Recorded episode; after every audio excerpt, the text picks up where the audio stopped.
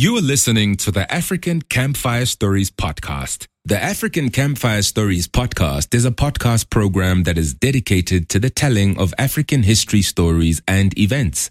Welcome.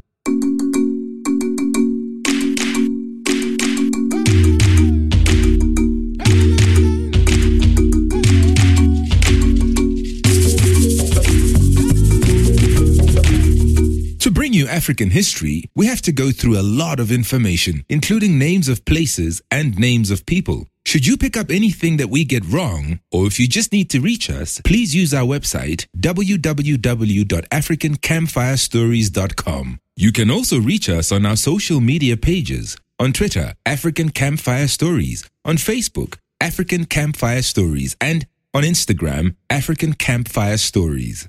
To create this podcast, we use sources from historians, academics, and other writers. Thank you very much to all the men and women who write about African history. Now, on to today's episode. This is special episode Roman numeral 1 The USA and Russia's pre Cold War intervention in Africa. Please note that this is our very first special episode. We will go back to the Cold War Pawns story on the upcoming episode 7, so stay tuned for episode 7.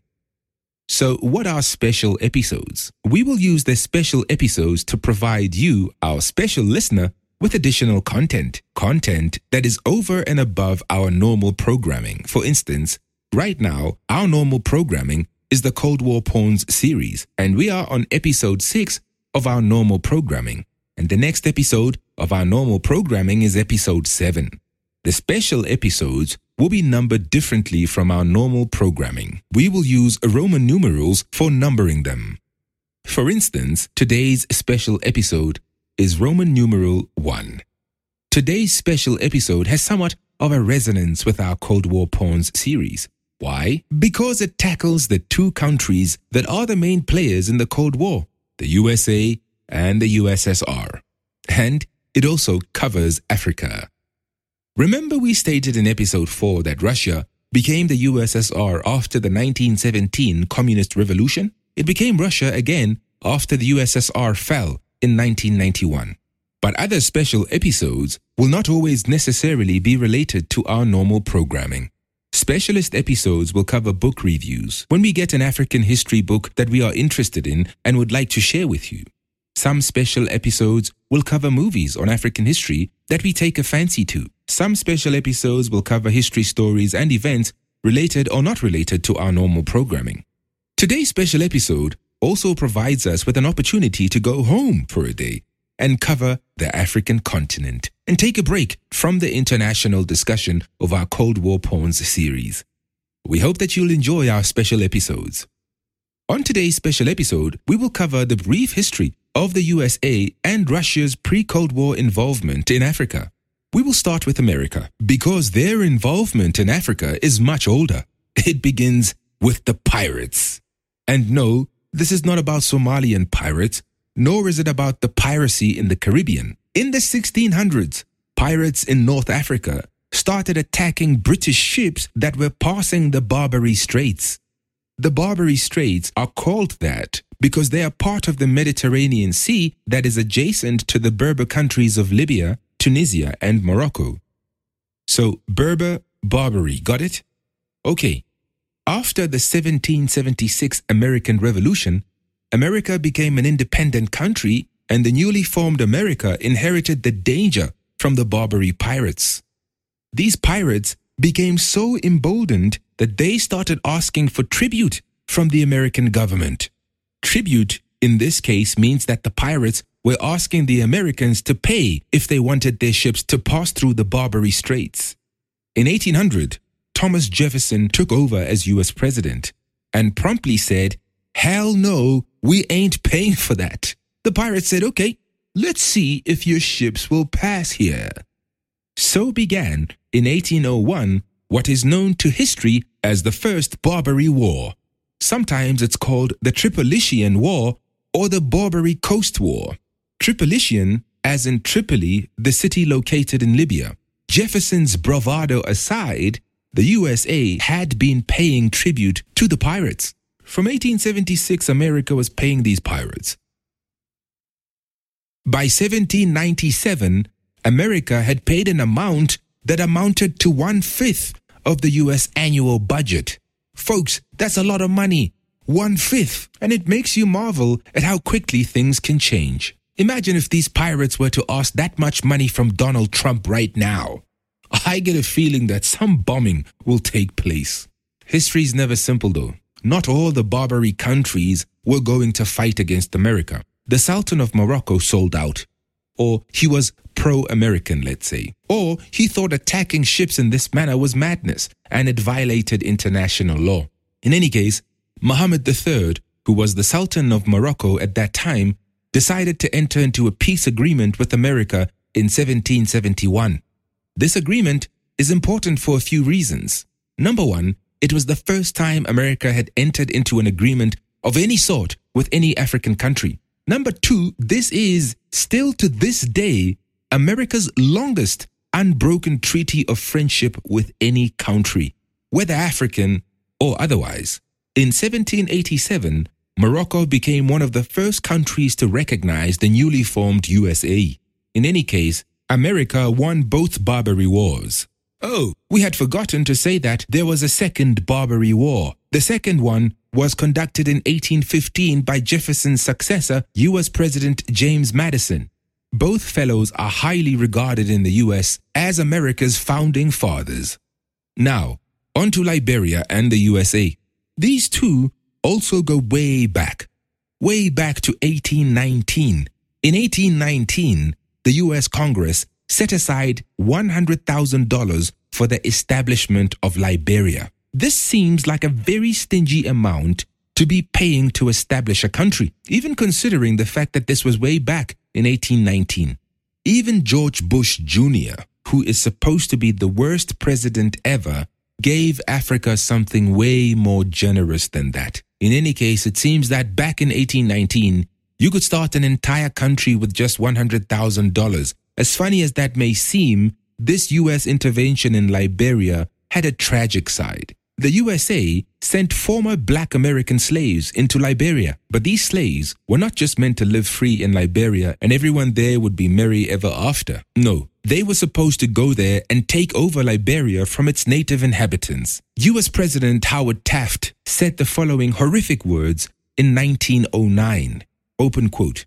It will be remembered that the interest of the United States in the Republic of Liberia springs from the historical fact of the foundation of the Republic by the colonizing of American citizens of the African race. America was pledging to help the minority black Americans sent to Liberia to overpower the majority Liberian natives. To show that America wasn't playing, she helped the minority Americans suppress rebellions by the native tribes of Liberia in 1821, in 1843, in 1876, in 1910, and in 1915. Okay, this is all depressing. Let us now lighten things up by discussing the pre Cold War history of Russia in Africa. First and foremost, you'll remember from our previous episode, especially episode 4, that before 1917, the USSR was the Russian Empire. So, when the Russian Empire broke up in 1917, it had been ruled over by a family called the Romanovs. The last Romanov emperor's family was shot by the communists. They shot him, his wife, and his four children. But hold on a bit. Here comes some insanity. Enter Anton Bakov. This guy is fun to talk about because he seems crazy. He was a member of the Russian parliament. This Anton Bakov isn't a story from way back in the day, this is a recent story. Anton embarked upon a journey to revive the Russian Empire in Africa. Again, this isn't way, way back. This is very recent. Even in Russia itself, there had hardly been people who want to revive the Romanov dynasty. So why Anton thought Africa was suited to his plans is a mystery. In Russian circles, people were laughing their behinds off at this story. But Anton Bakov was intent on doing this, and he was very serious. Very, very serious. This is why this guy is funny. Because he's rich, he was going to go into West Africa and buy some islands over there and create a new Russian empire in West Africa. In fact, he founded a micronation which he called the Imperial Throne somewhere in West Africa. He then sought to gain international recognition for his country slash nation. That did not happen, as in no one was going to go along with this type of madness. But Anton wasn't done. He was supposed to run in an election for Russian president, but he pulled out. Why did he pull out? Because he was now a citizen of the Gambia in West Africa, so he claimed. So, of course, he could not run in Russia if he was now a Gambian citizen. He also claimed that the Gambia was going to find him land, or rather islands, islands on which he would create his small Russian empire. I mean, how crazy is this guy? But then, in 2017, the government of the Gambia spoilt everything by denying not just some parts of his story, but they denied the whole story of having given him land and any citizenship. They even denied they ever considered doing any sort of thing for Anton. Now that we have taken a small break from having to think serious thoughts, let's go back to a more serious note. The Russian Empire's first foray into Africa came in the form of a person by the name Nikolai Ivanovich Ashinov. Ashinov created a Russian settlement in the Horn of Africa, in Djibouti, specifically, which he could call the New Moscow. However, in 1889, the settlement came to an end as Ashinov's settlement was shut down by the French.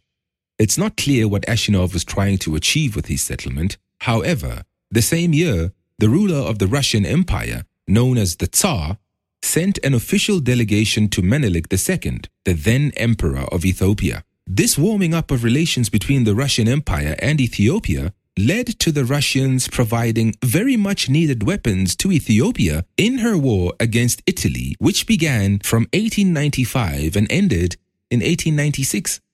A war which Ethiopia won, by the way. Some historians have concluded that the fact that Russia and Ethiopia shared the same Christian faith was the key to their friendship and partnership. Both countries are aligned with the Orthodox version of Christianity.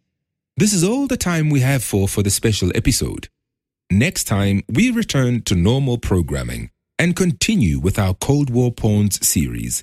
And the next episode will be very juicy. We will be talking about very interesting Chinese history related to the Cold War, of course. Remember to follow the African Campfire Stories podcast on Twitter, African Campfire Stories, Facebook, African Campfire Stories, Instagram, African Campfire Stories, or visit our website at www.africancampfirestories.com. Please also leave us any comments or any input you may want to communicate with us.